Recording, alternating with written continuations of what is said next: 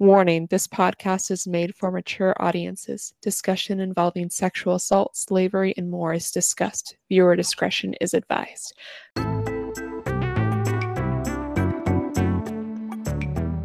Recording from my mom's kitchen in wonderful Indiana. This is the Jen Green Podcast, powered by the Young Adults Fighting Tobacco Coalition. Tonight, we have a laid back episode for everybody. What we are going to be doing is looking at the history of uh, tobacco, big tobacco, and tobacco cultivation to give this kind of historical rundown. Uh, all of us uh, on the episode today are, are rather enthused about uh, tonight's episode. But uh, before we get into that, uh, let's check in on our hosts. So, how are we doing tonight? Jenny, you got this. Go ahead. Okay. I was it's, it's gonna be a laid back episode for me, you guys. I'll be honest. Like I, t- I let you guys know, but for our audience members, um, I just got back from. Well, it wasn't today, but like last night essentially saturday night i um, went out to party with my friend for her bachelorette party um, and i stayed out until like 1 a.m so i'm tired. I'm super tired but other than that like life is good. I'm just tired right now man but it's life is good. Like like no no no complaints no huge issues. It's it's all good in the hood but i'm tired so what about you, Chelsea? nice, nice. I um I've been painting all weekend. We're Ooh. painting our bathroom. So yeah, that's so much fun. It's also my mom's birthday on yesterday, so we were celebrating her a little bit. so yeah, just painting and that. My mom's birthday is also coming up, and that's funny that you said you were painting because my friend is um getting into like flipping furniture and she just made her first chair and it looks really good. Well, that's cool. I've always yeah. wanted to do that. That's pretty cool. I think I would like doing it if I had a certain temperament, but I don't. I really don't. Do you guys ever watch like Flea Market Flip or something like that? A show like that when they flip furniture and you're like, oh, I can do that. And you get to doing it and you're like, I can't do this. yeah. oh, this is hell. How, how can I, like, I, I don't know how to use saw. yeah. Oh, that has also been my issue. Um, it's a long story, but essentially, through some way or another, my mom got a television and we're going to mount it on the wall, but then she needed to strip off some paint, only to find out that we had wallpaper and three layers of paint on the walls so then we had to mm. strip all of that. And then we had to strip all the paint off the wood. And then after that, we then had to get all the cracks in the wall and then paint over that, then paint the ceiling. So it we're in like month 4 of the of the repainting a room. So that's Dang. that's what they don't show you on like house flippers or like flipper brothers or whatever it's called. Not the dolphin program but the house flipping program. Right? flipper they, brothers. they they edit out how it is so time consuming. But i mean it, it's still fun and great you know because when you get to the end of it and you know if if you're into huffing paint i mean you can have fun with that. I personally don't partake in that but you hmm. know you, you can make so much progress on it but uh the the house flipper tv shows they they they are giving you some uh, false advertising. They just show all the magic of it. Yeah Never they, they all the magic. It's the disneyland of home improvements. Yes. No substance. All um all spectacle it's it's miserable. Uh, speaking of all substance and no spectacle and fake news, um, Madam President Chelsea, would you like to begin with the history of tobacco? Sure, sure. So I have a little timeline I found online. We we'll have the link in the bio. it's a cool little breakdown of tobacco in our history and just the world. Um, it's really entwined, especially you'll see in the American economy. Um, so yeah, let's just let's just kind of go through this and we'll discuss as we go because it's kind of interesting. So picture yourself 6000 BC, back in the day day. Uh, Native Americans first started cultivating the tobacco plant. So the tobacco plant was only found in the Americas. That's kind of one of the other reasons it's such an integral part to our economy over generations and generations. Um, these indigenous American tribes started smoking tobacco in religious ceremonies and for medicinal purposes. Uh, this could be the, That's staying the bloopers. yeah, keep that in for medicinal purposes. Which, if you think about it, I mean, it makes sense. They wouldn't know anything about what's wrong with tobacco. It would just calm you and um, kind of relieve your stress. And so let's skip forward to 1492. Probably, I'm guessing, a horrible year. I would not want to live in the 1400s.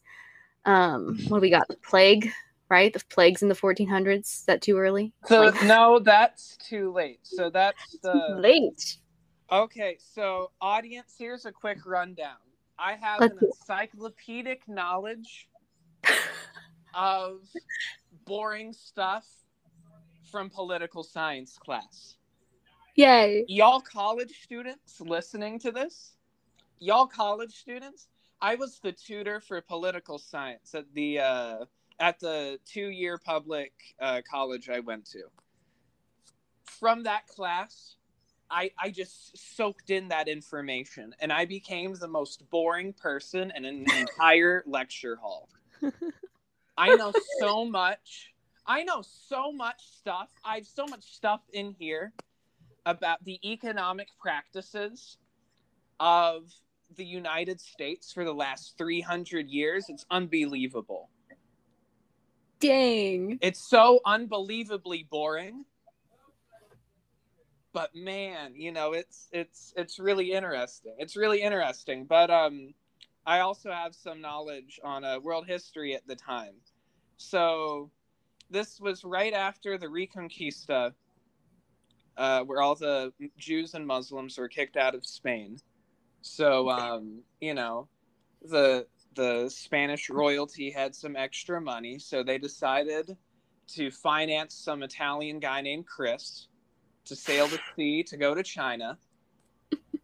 But he didn't find China nor Japan.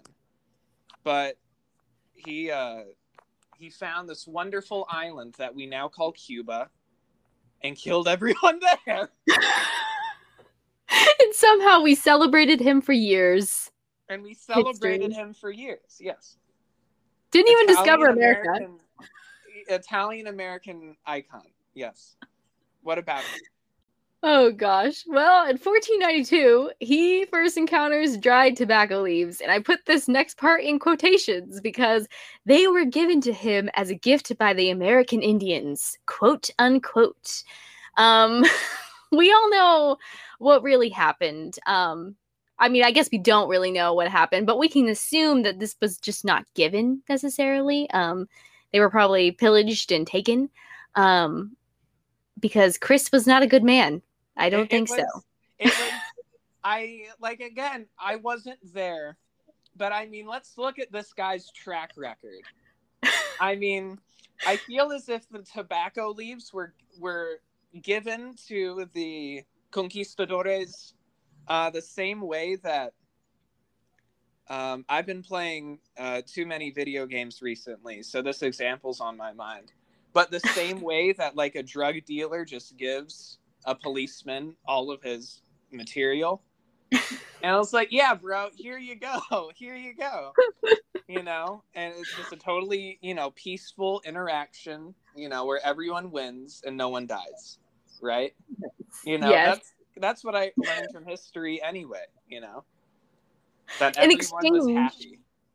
Yeah. And in Yeah, exchange, Chris brought disease. So it's Well, like you know, it's It's the art of the deal, dude. It's the art of the deal, you know. Can I can I just take a second to like I know Yeah, we're already for you. ripping on him, but like I want to rip on him even more because I have like an article from Vox that I just looked up real quick, and it's got nine reasons why he's like a murderer, tyrant, scoundrel. Um, but I want to do like a quick like viewer discretion is advised warning. So, okay, so now that you have been forewarned, um, here's why he's and I don't like to curse on this podcast, but Oh He- no. Well, we're not supposed to do that. I, I'm not no, sure. we're fine. We're fine. We're fine. I'm not sure. It's just me personally, but like Chris has a special place in my heart. So when I say he's a piece of shit, he is. And I mean that from the bottom of my heart cuz oh gosh. So yeah, he let, let's just go down this list from Vox real quick. So, and what's nice about this, this I love this as a I have my BA in history, you guys. I love that they actually took like primary sources and put them in this article. And like it's truly like it's it's sad reading this, but it's it's all true because we have primary sources indicating that it's mm. true. So Christopher, the mm. first one, Chris, he kidnapped a woman and gave her to a crew member to rape. And mm. the article itself includes a very um descriptive account of what basically happens. And it's just sad. And then the second part like on hispaniola a member of columbus's crew publicly cut off an indian's ear to shock others into submission okay that's the first and second he enslaved more than a thousand people on his hispaniola and i hope i say that i'm hoping i'm hoping i'm saying that right You're So fine. i'm you're saying it fine. wrong I'm not. I'm not going to be annoying about it. yeah. um, let's see. He also forced them to collect gold for him, or else, you know, they would die. Um, about 50,000 Indians committed mass suicide rather than c- comply with the Spanish. Okay. Um, and that's just, you know, ju- that's just a few of them. Let me see. Settlers un- under Columbus, they sold like nine and 10 year old girls into sexual slavery. So, and I know there's like this thing can't remember what it's called, but I'll probably remember it later in the podcast where it's like you can't well, you can technically because they knew rape was wrong back then and they knew murder was wrong back then, but they still did it. But They, they like just, they just didn't care. And it's like, eh, Yeah. whatever. They're natives. yeah, they they didn't care. And it's yeah. So he is a really bad guy and to think that we were Worshipping him. Yeah, like we we have been worshiping him when we shouldn't. And in fact, he actually never even touched physically down on the North American continent. It was all like technically the Cuba and Puerto um, Rico. yeah, exactly. Yeah. That's where he landed. He never found America. He found those areas. So he is we are wrongfully um celebrating him and I hope that we he goes down and forever in the rest of history as a SOB. So that's that's just a little bit about him that I just wanted to rag on him because it's fun and it's true. Thank you. people need to for- know. Thank you for your insight, my my well learned history uh, BA friend. I'm gonna derail this whole thing because you know why? We've been Why? really negative with this whole anti-Columbus point. I mean, it's true and it's valid. You know, I think I think the native peoples here would be a lot better if if Columbus's boat just sank. Mhm. But you Mhm. know, let's be real here. He's worshipped in the US because at one time we had a bunch of Italian immigrants coming in and they wanted a better time naturalizing. You know, they wanted to be treated with the dignity and respect that we give US citizens. So, you know, they they made that myth of of Columbus being some nation builder, though he was he was more good at um slavery and, and murder. But you know, you know who is a local hero to the Italian community? Is it you, Johnny? No, I'm not. I'm a human. But you know who is a, a local giant to the Italian community if you live in Ohio or Indiana? Chef Who? Boyardee. Oh. Okay? this guy is an American hero. He started his mm. own small restaurant and through grit, skill, good financial planning and hard work, he achieved that American dream and then sold his sauce in cans. I personally signed the petition to bulldoze the statue of Christopher Columbus in Columbus, Ohio, and replace it with Chef Boyardee. Because oh, that's he amazing. From, he is from Little Italy, Columbus. So that's only right, you know? Thoughts? John Johnny, I've had a can of Chef Boyardee in my kitchen cabinet and it's been sitting there for a while and you've made me hungry enough to eat that. So thank you. But you know, like w- without just the jokey part, like is that a way better example of like what we at least what our culture says are American values than just some Italian guy who murdered people? For sure. He's right, been feeding like, family for generations. Like Yeah. but he also, you know, he sold his pasta and made that paper. Okay? okay? That is the American like, dream.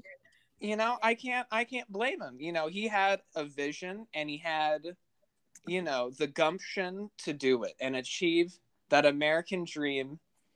And now he'll get and now hopefully one day little italy district in in columbus ohio will have a massive statue of chef boyardee. And you know what? That's progress. That's what progress looks like. That's that's progressive patriotism right there. Because you know as, as a proud god-fearing american you know we we need uh chef boyardee statues in every little italy that's the America I want my kids to grow up in.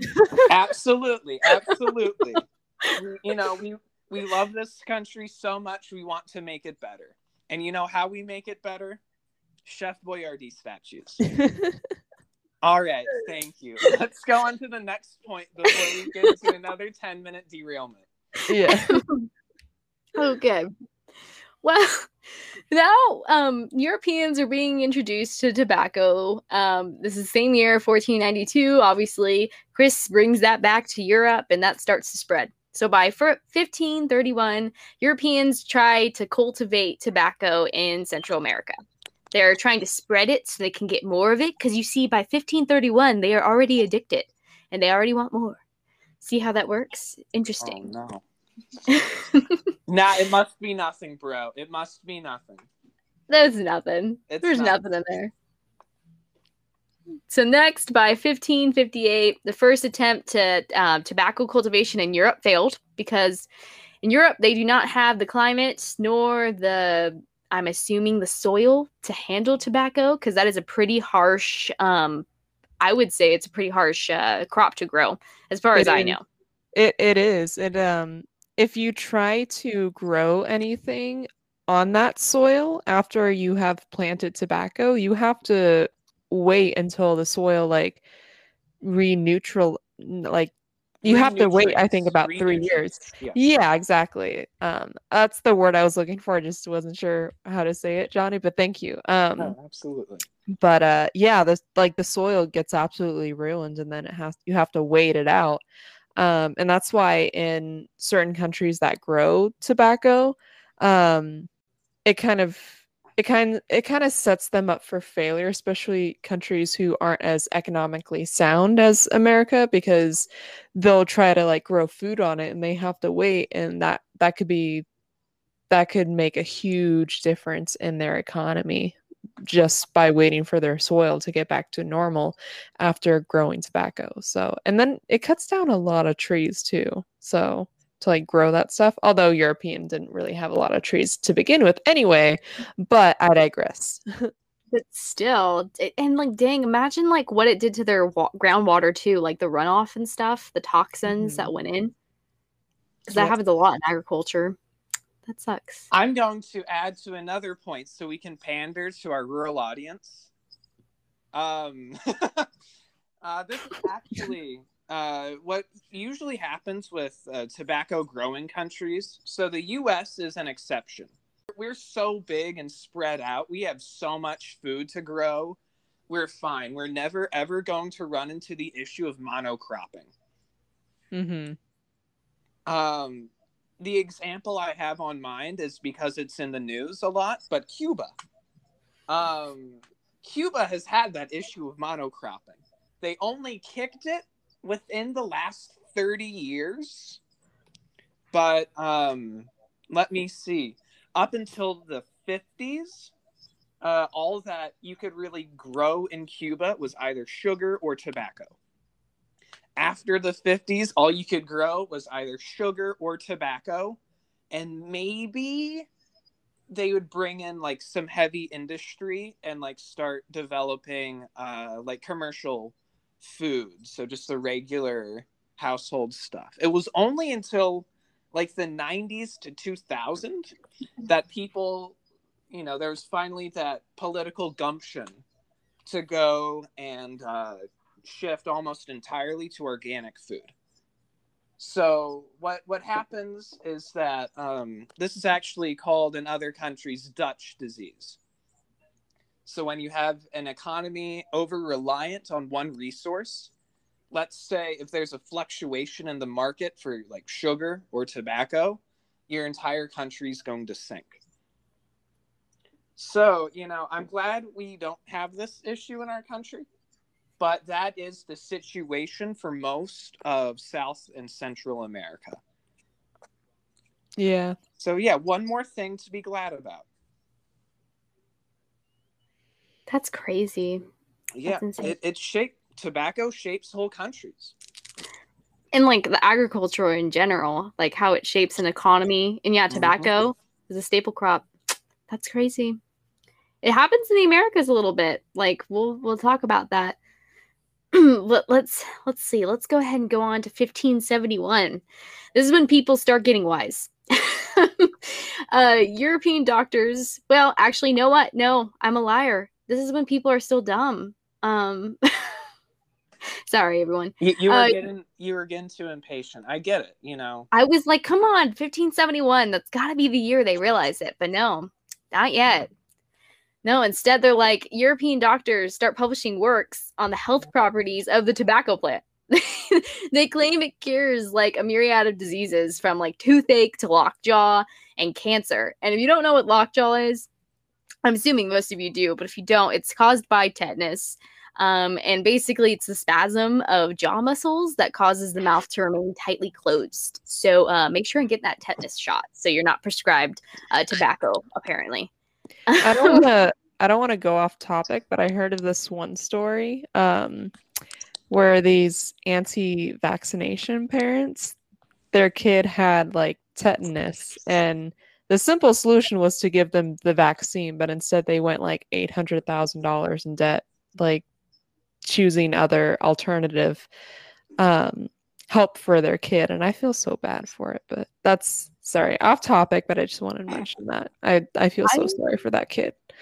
Could not imagine having tetanus. That has got to be like the worst thing you could possibly get. Like it's yeah. my deepest fear. I remember being a kid and like seeing a rusty nail and like I'm vaccinated, but I would still be like, oh god, stay away from the rusty nails. yeah, terrifying. Tetanus is no joke, but anyway, I digress. it's in the ground, it's everywhere. Yeah, tetanus, no joke. Get your vaccines going back to people, please get your vaccines. Please, please, please. Pretty please. Okay. Pretty please. so we're into 1600. We've made it to 1600, guys. Let's see. So tobacco is used as a cash crop. Basically, that means that it's a monetary standard that lasts twice as long as the gold standard. So tobacco is now worth a lot, and people are using it as kind of like cash. It's basically it. 1602, however, King James I condemns tobacco in his treaty. Ooh, he condemned it back in 1602. Who knew that King James had something right? I I, um, I also want to back this up. This is when like we gave uh like boring historical documents good names. Like like read out read out this this treatise. Read it out. I know. I wasn't going to say the name, but I should. A counter blast to tobacco. We need to name our episodes that. That that's what this is going up in the air as now. Oh okay. yes, I love it. It's like the perfect name. Counter oh, blast to tobacco. I like that. But. King James the First, he he's got that going now. He's got his treaty out, but that doesn't stop people. No, in 1614, tobacco shops opened across Britain, selling the Virginia blend of tobacco. And everyone knows that Virginia blend is apparently really good. In 1624, this is kind of a random one, but I thought it was interesting. Um, popes banned the use of tobacco in holy places. So, like the Pope, um, they considered snuff too close to sexual pleasures. So I don't know I what mean, that that's says fair. about tobacco, but I mean Okay. that that's fair. It, you know, if the Pope said it, I mean that that at least makes sense. You know, you gotta listen to the Pope, man. Right? You know, Not always, but depending on what you He- guys believe. I mean he Some popes are all right. They're better. he They're had a getting good, better. he had a good call on that one. He had That was a good- call on that one. Yeah. It's a good choice. Good choice. So now, the early 17th century, you know, early 1600s, I feel like I always have to say that because the 17th century thing always doesn't make sense to me. Um, scientists and philosophers were discovering the consequences that smoking tobacco had on their lives, including difficulty with breathing and trouble with quitting. Hmm, wonder what that could mean. And in 1632, Massachusetts passed a state law making smoking public illegal. Smoke, blah, blah, blah, blah. here I am again. Smoking in public illegal. They made smoking in public illegal. This Thank was the earliest Turkey. legislation recorded regarding tobacco. Woo. Massachusetts. You gotta love them Bostonians. Now we're on to 1633. Um, Turkey introduces a death penalty for smoking. Um, like wow, death penalty. But, Um, but you know, they got the right idea. You know, you know, you gotta you gotta start young. You gotta start young. Lead by example. You know, they're like, well, if smoking doesn't kill you, we will. know, but isn't that you know, like if I was some dude living in Istanbul at that time, and we got some royal edicts saying, because uh, the the thing about is that Turkey at that time was the head, uh, the head of state of Turkey was the High Caliph of Islam. So that's essentially, um, if if the caliph, you know, which is essentially the pope for Muslims, if he says, if he makes it so that in Turkey you die, I think that pretty much covers the entire Muslim world. And but I mean, it makes sense. You know, there are bans on liquor and other intoxicants in Muslim countries. It's weird how how the hardcore like religious establishment were the first people to notice it was something up but you know and they went a bit extreme but you know it makes sense it makes sense perfect sense Yeah, it really does. I mean, especially back in the day, I feel like it was extreme or or nothing. like it was either the death penalty or nothing. right you know that that was the motto of the third crusade Yeah, but um, I don't want to say unfortunately 'cause that doesn't sound good, but it doesn't la- stay in effect. This uh this introducing the death penalty for smoking in Turkey that is uh lifted in 1647. So that doesn't last very long. About 14 years. Um, and by 1650, tobacco arrives in Africa and European settlers grow it and use it as currency. This means by 1700, and this is a trigger warning, um, African slaves are forced to work on tobacco plantations years before they become a workforce in cotton fields. Wow. Yeah i mean that's like it's terrible and miserable but that was the reality of the transatlantic slave trade Yeah. Yeah. It's so sad.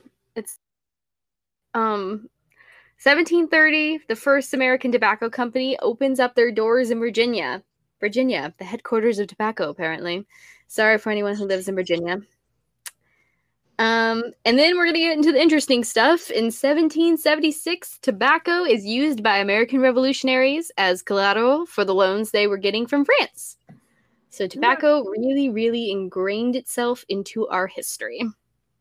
oh absolutely it's, it's interesting to note jenny i think you should back me up on this but when when we're thinking about the uh, the American War of Independence, hmm you can't you can't think of it when when you see those those beautiful paintings of uh, Washington crossing the Delaware, or you know uh, of the early U.S. flag flying, you cannot think of it as as the U.S. now. Like that that's what many of us can just immediately assume that that's just our idea. But this was before the revolution. Uh, this was before the industrial revolution. So people were extremely poor. So it, it's even crazier to imagine. Um, like, oh yeah, back in the day, you know, we we produced cotton, uh, tobacco, and uh, lumber, and that's all we got. And if you tax us too hard, we'll throw a fit and kill you. And you know that's that's just what life was for like a few thousand years. I mean, I'm glad we got over that because you know many. Have we? I mean, smart men. You know, there's once a genius man who sent bombs to airports, who said that quote, "The industrial revolution and its consequences have been a disaster for the human race." And I mean, he's right on some points. Certainly not the sending bombs to people, but you know,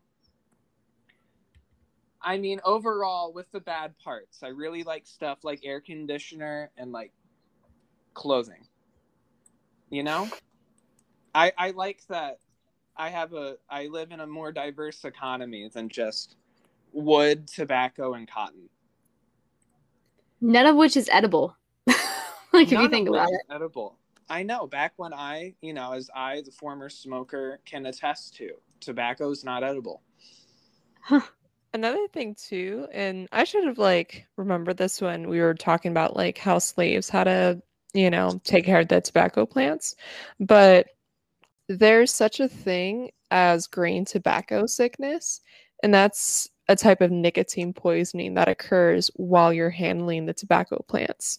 So it it happened back then and it's still happening today and people, you know, have said like it's still even happening to child workers. Even in America, they'll work on the tobacco plants and they'll get sick. They won't technically die, but they can get really, really sick because what happens is they'll be touching, working with the tobacco plant. And sure, sometimes they wear protective equipment on their hands, but that wears down and then they're touching this plant and they get nicotine on their bodies and then that nicotine gets you know absorbed through their skin and then they get they can get sick through it.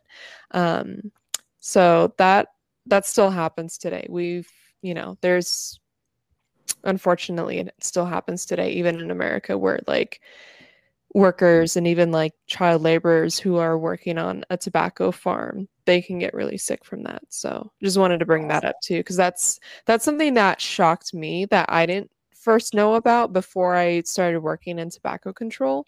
Um, but yeah that is a thing. So just keep that in mind too of how many people have gotten sick from having to take care of a, tobacco plant. It's sad. Th- this is like the worst episode we've done yet. Like, we covered all the worst topics. We got dying child labor, we got slavery, we got genocide, you know. I'm so oh. glad we're handling this while like one person's throat is hoarse, one of us is asleep, and the other one is just trying to make this work. It's it's wonderful. i'm sleeping beauty Something like that. Oh gosh, for sure, for sure. This is this is a rough ep- episode. Whenever you look at history, though, it's always kind of rough if you think about it. yeah Rarely good, but you learn. You learn a lot, and like we'll learn a lot about tobacco, even more, even more. Just buckle up, guys. We're only halfway through. Oh no. And, so in 1791 was when people are like, hey, finally, people are like, hey, there's something, there's something going on with this tobacco stuff because uh, British doctors find that snuff, you know, tobacco, leads to increased risk of nose cancer. Hmm, very interesting. No way, dude. No way, dude. It's just all Mhm. fake. All fake. No connection. Fake news. And then in 1794, the first American tobacco tax is created. We had to know taxes were coming. And this we're skipping all the way to 1847, and this is when Philip Morris, the International Tobacco Company, first opened their doors, their their shop in Great Britain, and one of the things that they sold were um, Turkish cigarettes. Uh, we keep on going on to 1861, and the first American cigarette factories are opening, um, producing 20 million cigarettes. 20 million cigarettes in 1861. Isn't that kind of crazy? hmm Were there even 20 million people in America? Like, that's insane. Um, 1890, American Tobacco Company opens its doors for the first time. And then 1902, Philip Morris finally finds its way to selling cigarettes in the US. And one of the brands offered is Marlboro. And I'm sure you've all heard of this.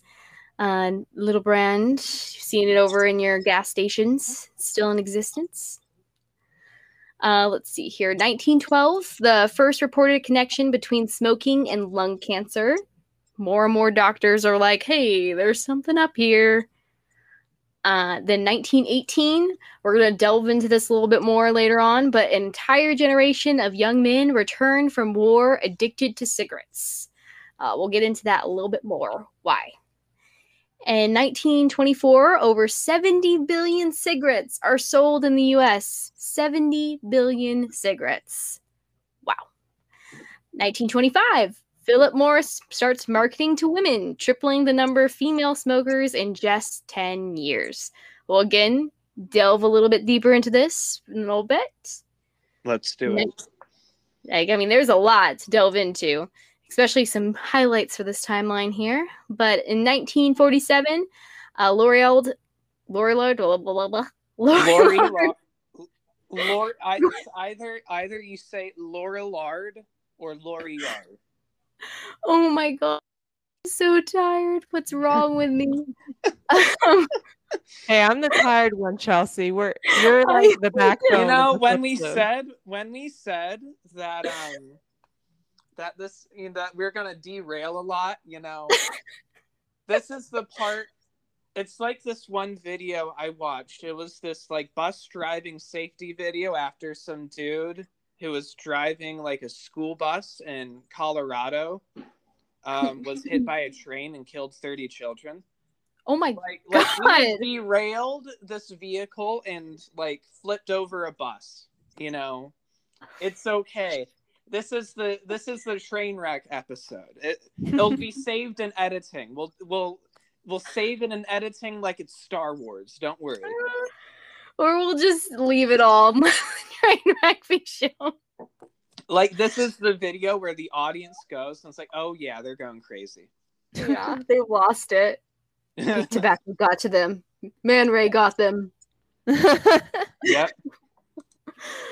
Oh, By the way, you guys should check out the Man Ray meme that I made on our social Oh media if you haven't given us a follow and a like. I think I saw it. I hope I did. It was It was the one comparing us, right? Yeah, Yeah, that was a good one. I liked that one a lot. good. I was inspired by you. Made my day. I was like, oh, that's perfect. Yeah. Okay, anyway, I guess we should go back, huh? 1947, a Lorillard chemist admits that there is enough evidence that smoking can cause cancer. By Oh my 1947. God. Took what, 400 years? Something like that? But why did it take like 20 uh, almost 20,000. 20 years? I don't know. I have no idea. Oh my god. Um, people really liked cigarettes, and the tobacco industry was really good at hiding their secrets, I think. Well, I mean, I wouldn't say, you know, this was like the 50s, so, you know, maybe things were just so truly different. I can't be a cynic, defeatist all the time, you know. I'm I have too much I, I have too much faith in in my boy Franklin Delano Roosevelt. But, you know, I would not at all be surprised that um for 20 years whenever a a congress member would go up and say, "It's like, hey, I think uh, we have some information that uh, might lead to us uh, regulating the tobacco industry." They got like a note at their table that I was like, "Hey, don't do this again, or um, you'll be sleeping with the fish." Like, I I would not, not at all be surprised by that because I mean that's like kind of how our country works now, but I don't know. Maybe really back then in the day, it was it was different. I wouldn't know. I wasn't alive. My I father could- wasn't even conceived back then. I could see like that happening more, honestly, like them getting away with that more. You know, like now lobbyists are kind of just like out in the open about it. You have to be technically legally. Um Yes. but back then I could definitely see more of this corruption kind of going on. Um I don't know. Maybe I'm, I'm maybe I'm too much of an optimist thinking that we're better now, but I Uh. don't know. It could be seen both ways, I suppose. Yeah. But I guess the good stuff is happening because in 1964, the Surgeon General's report on smoking tobacco was released. Um, this shined a light on the serious health effects cigarettes were causing. Uh, the report also allowed the government to initiate the regulation of the production and sales of cigarettes. So finally, there's some regulation on tobacco products. Finally, finally, finally. And in 1967, the Surgeon General definitively links smoking to lung cancer and presents evidence that it's also causing heart problems. So it took till the 1960s. I mean, it took just a bit, just a bit, but you know, now that we have this information, we can, you know, we went and just showed it to Big Tobacco, right? oh, yeah. And then they just um, went at that with, you know, a bunch of marketing saying, we're fine, we're fine. Technically, though, in 1970, tobacco manufacturers are legally obliged to print a warning label um, that shows that smoking is a health hazard. So, at least in 1970, they're supposed to have it on the packaging. But this obviously doesn't stop tobacco companies into doing a bunch of advertising, which goes from 1970 to 1990. Because guess what happens? Tobacco companies face a series of lawsuits, like a ton of lawsuits, um, and courts begin to limit their advertising and marketing. So at least some repercussions are happening now. And then in 1992, the nicotine patch is introduced. Um, in the following years, more cessation project. Probe- see again, cessation products will start being That's developed. Staying in.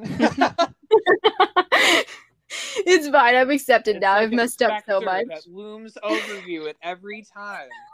Because, like, you realize as I am the editor, I have to hear my voice. And, you know, I sound like I'm Christopher Walken's, like, little cousin. So, you know, every time I hear you slip up, and it's like, oh, thank God that's not me. It's the same way with you, Jenny, since I'm going to bully you too on this, you know. oh gosh. you know i i embarrass myself all the time but now you guys are taking that steam off me you know Oh, glad to be doing it.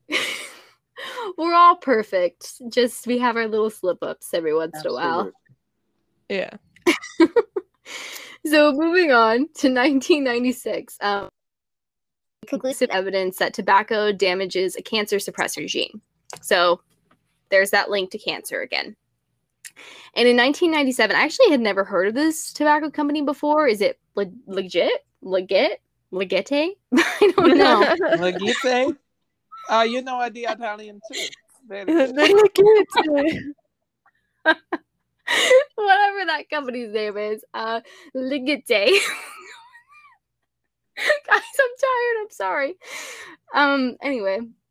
Um, their tobacco company issues a statement acknowledging that tobacco causes cancer and carries a considerable health risk.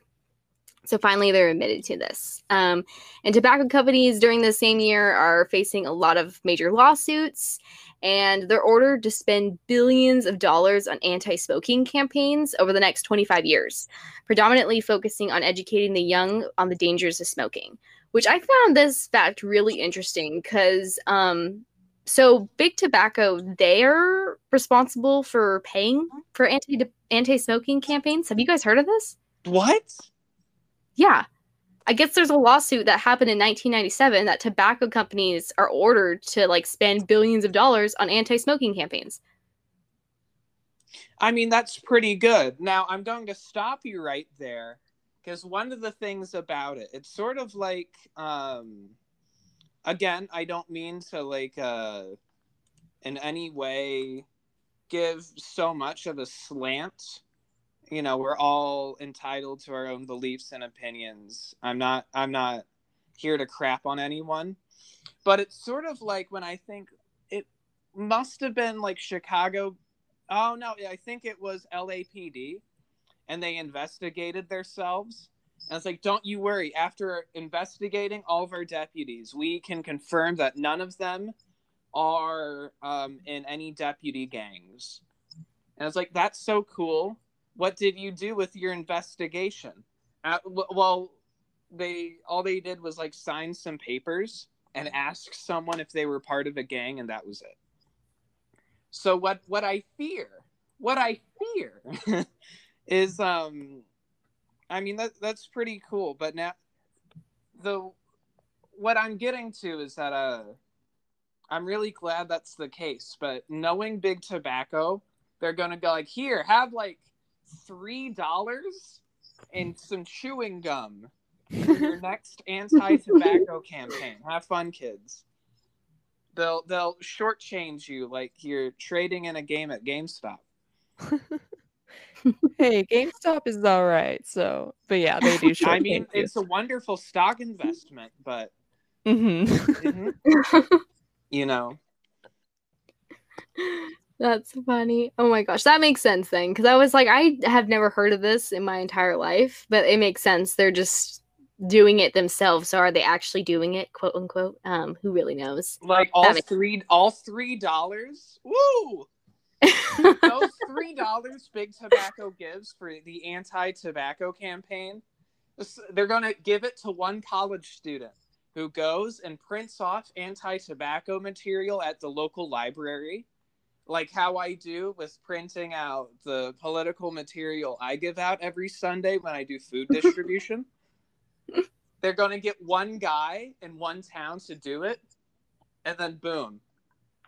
That that's how we end smoking. That's how we win, guys. That's how we win, guys. And we beat big tobacco. That's how we win. I just realized, I just thought about this. I know what they're doing. I know what they're spending their billions of dollars on. They're saying, yeah, smoking cigarettes is bad. So you should vape. oh, oh, yeah. I can see that. I could definitely see that switch there. Maybe, possibly. Who knows? Yeah, most likely. We need to do more research into that one. That'd be interesting to research into. But anyway, 1997 was a really, really big year because something else happens in 1997. Um, for the first time in the history of a tobacco company, the CEO, his name was uh, Bennett LeBow, he admits on trial that cigarettes and related tobacco products cause cancer. So finally, the company, the company CEO himself admitted that these products cause cancer. So that was a big, big deal. And then from 1990 to 2000, bans on public smoking came into effect in most states in America, as well as in many other countries in the world. So public smoking was a no no after 2000 for most part. Um, and today, cigarettes now contain even more harmful ingredients than before, and the tobacco industry has drastically increased their marketing strategies, targeting new and diverse populations, including children. Wow. Not so we've nice. come a long way, I guess. What are some some observations? Let let's break that let's break that down. I mean, one quick observation that I have, especially for vape specifically, is Juul has like they sent a representative to the school for like a special like day they were having. I don't know what what it was called, but essentially this Juul representative when he was left alone in the classroom with the kids, he was giving them this message of, "Oh, Juul is like completely safe for you, but we don't want you to do it." But it's like completely safe just for adults. You guys are kids, so we don't want you to do it. And then here's here's the part too, because you had two kids actually testify in front of Congress about what had happened to him. And one of the kids was like, you know, my friend went up to this Juul representative and was like, "Hey, you know, I I think I'm addicted to nicotine. What would you recommend?" And the Juul representative was like, "Oh, you should start vaping instead of smoking." Just But hit that vape, bro. Yeah. Smoke that shit, dude. Then you get off of your tobacco and you'll just get hooked on vape, bro. Yeah, but but but like here's the thing though. The fr- the friend who talked with the Juul representative, he didn't specify what he what type of tobacco product he was using, but in fact what this kid was using was a Juul device. So essentially, dun, dun. yeah, like the the Juul representative he played himself essentially cuz yeah, so that's that's what just that that's just like one way they've targeted children. But that's like such a concrete fact. Like it's it's been documented. It's it's bad. So they they target a lot of people including children and like African Americans, the LGBTQ plus community. It's and it's it's really sad that they target these people and it works. Like it totally works cuz you know, you don't think that this company that is helping to promote your community or your culture or whatever, like you don't think you want to believe that they have your best interest in heart, but really they just want to profit off of you getting addicted to their product. So it's sad. Well, I, I'm adding on to that too because I feel like you you were uh you, you were painting it with too much of a, a naive light to as just as a as a light criticism for it. It's more like people who want to make their communities better, who want to go, especially for underprivileged groups. Um, the people who were the first to give out money Mm-hmm. for these projects, folks, believe me, folks, they weren't the local banks, they weren't the local businesses, they weren't the whatever. These were tobacco lobbies. And the moment, the moment you would you would think to turn around and kind of address tobacco abuse in in your community, it's it's done, folks and that moment all this money and investment from for like more more benign things like uh, uh community renewal projects um low interest loans and the like. The moment you start uh kind of steering away from big tobacco's playbook they get you hooked on their money and then they kick you off of it. And it's terrible you know? It's they keep our communities addicted by keeping the us addicted to their money so that we can stay addicted to their poison and I think you mean addic- nonsense. Addicted to their product, not their money. well it, at least with the example of like this is what has been happening to uh, minority groups Oh they, they would go the only grants for for some projects uh tobacco would always be their first thing to give out money and loans and stuff Oh, and that's okay. That I, I it's- got you. it's I like I totally thought you would like misspoke or something like that, but I get what you're saying now. I'm like, wait, you, you can't be addicted. Well, you can be addicted to someone's money, but I yeah, I thought you were talking about something else. no you're fine you're fine it's Yeah. it's it's just nasty it's so Mhm. many layers of slime ball and nasty guys our our wonderful listeners our our gen greeners our greens. Like if you ever grew up with captain planet this is what a captain planet villain is. This is like cartoonishly evil and they get away with it. Okay? We can do so much better. We can even disagree on all the ways that we could make it better. But like right now from all of our different standings and positions we can we can all kind of look and just see how cartoonishly evil big tobacco is and how we have to fight it so that we can where we live better well put, Johnny. I completely agree. and I feel what- like this is this is a good place. We're at a good place now, and we're about to delve back into the history, and it's gonna go back to a bad place, and I feel bad. Rust and pepperoni. Man. I guess I guess we should talk about some of the highlights in the timeline. There's only a few, but they are important. So, going back into the history, we've talked about the Revolutionary War. Oh my gosh, what is wrong with me? Ah, blah blah blah.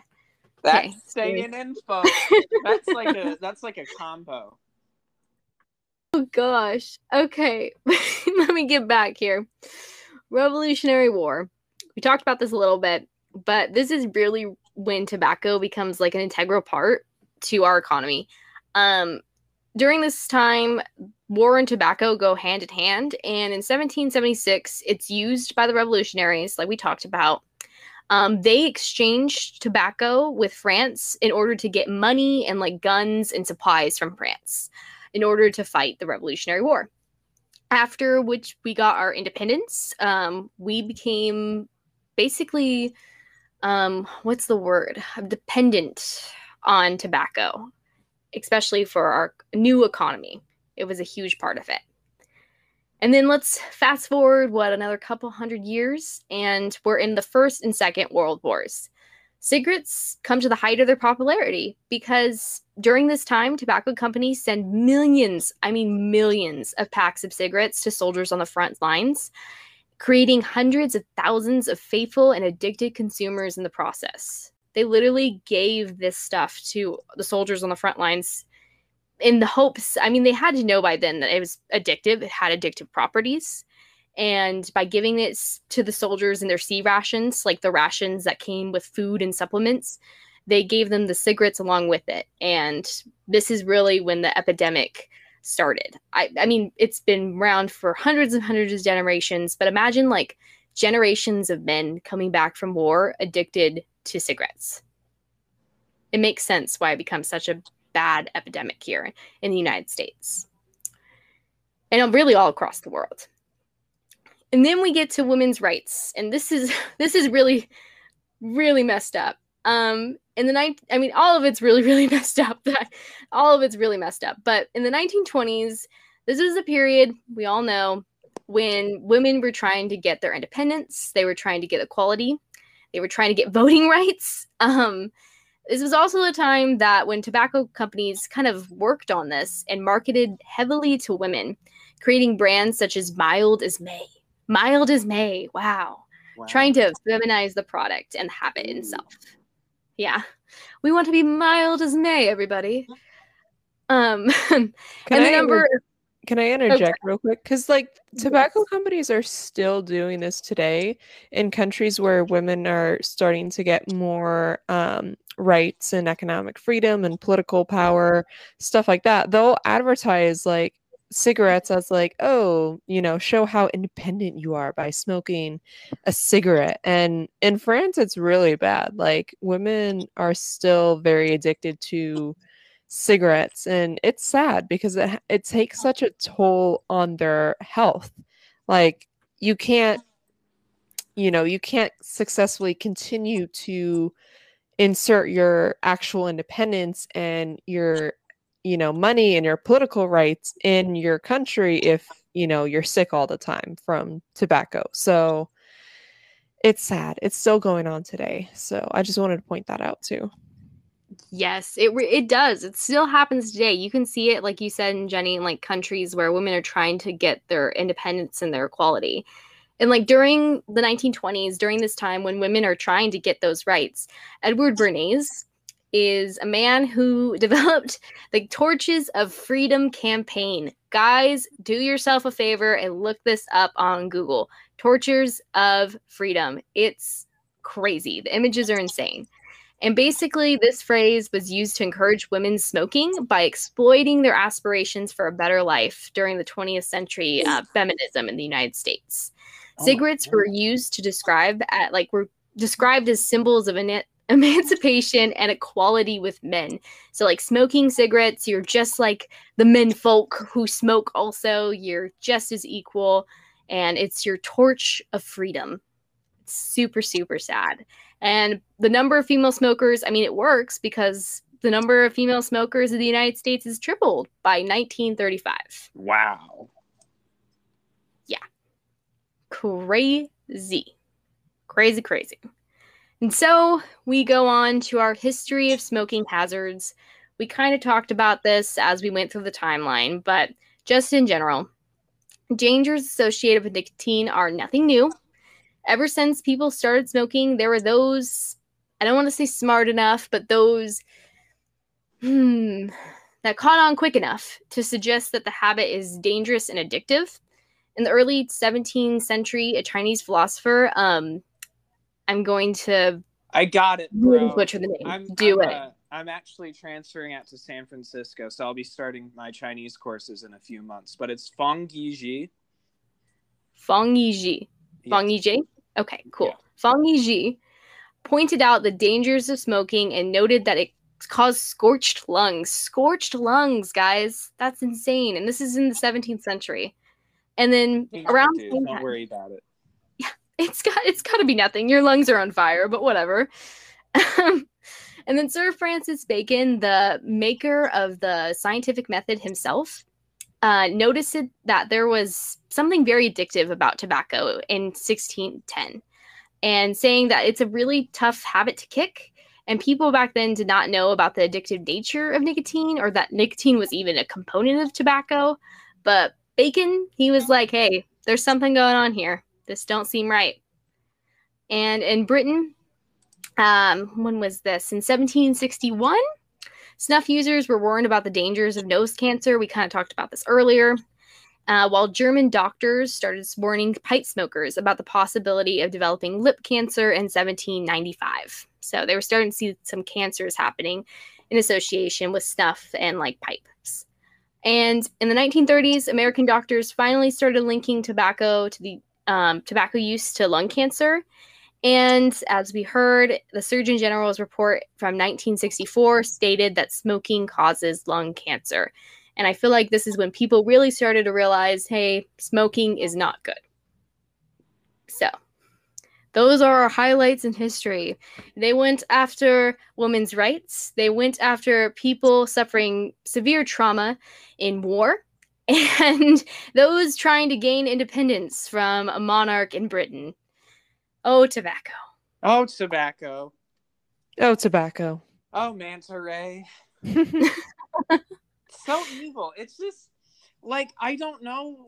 Like you, you hit it on the nail pretty much. And it's like who, whomever big tobacco will target, they will. They will. They'll do it.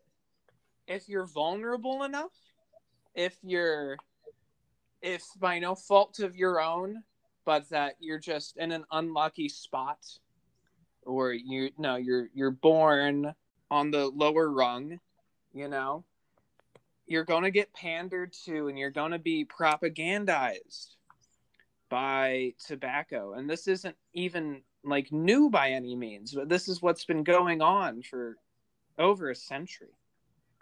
So just Yeah. don't do it. Don't give in, you know? And now they're marketing towards minorities, people who live in rural areas, um, people in poverty, and young people. So, has it changed much? I don't know. They they have a very similar. Oh, nice. Nice voice crack. Nice. I did a dab over the over the the recorder for for those of you back home. What was I even saying? I was making fun of myself. But you know, th- this isn't a, a particularly new book, a particularly new playbook that that tobacco reads from. This is this is their modus operandi. You know, get as many people addicted as we can. Get people who are as vulnerable as we can and make them fork over all of their money to support their addiction then give them cancer. And hopefully let them pass it on to their kids. That's what it is. And so that's why at least i personally am in tobacco control. And i think i can say the same for my uh, co-host you know? When when there's something this scummy and evil, it is it is an imperative that you at least say something about it. What you said about passing on to children makes me want to do a genetics of like tobacco genetics. And like, I feel like I'm such a nerd and people would totally check out. but yeah, it's it's insane. It's really really sad. Generations and generations. We just went through it, guys. The whole history of tobacco and how it's still here today. Like, I mean, it has to have a label. They still find ways around that, though. Always. But you know, when they find new ways to go around this crap, we're going to be right behind them, nipping at their tail. Did we lose Jenny? Are you asleep, Jenny? I'm here. I'm listening. I'm I'm thinking about that Chef Boyardee in my in my kitchen. Oh my gosh. You were just quiet. and I was worried. I was like, I hope Jenny's okay. just hear snoring suddenly. oh man. I think that's it. That was that was the history of tobacco. Any other thoughts? I, I don't think so. I think we expressed all of our all of our thoughts. We derailed the whole thing ten minutes in talking about Christopher Columbus and Chef Boyardee. But other it. than that, as the internet kids put it, done like a, a quick rundown, Bogdanov style, you know, everything we needed to know. And I would say that that only works as a a larger rallying point because man this stuff is just terrible like like the industry is just horrible mm-hmm. so let's let's fight against it A call to action. yes Yeah. Fight call to against action. Man Ray. damn you man ray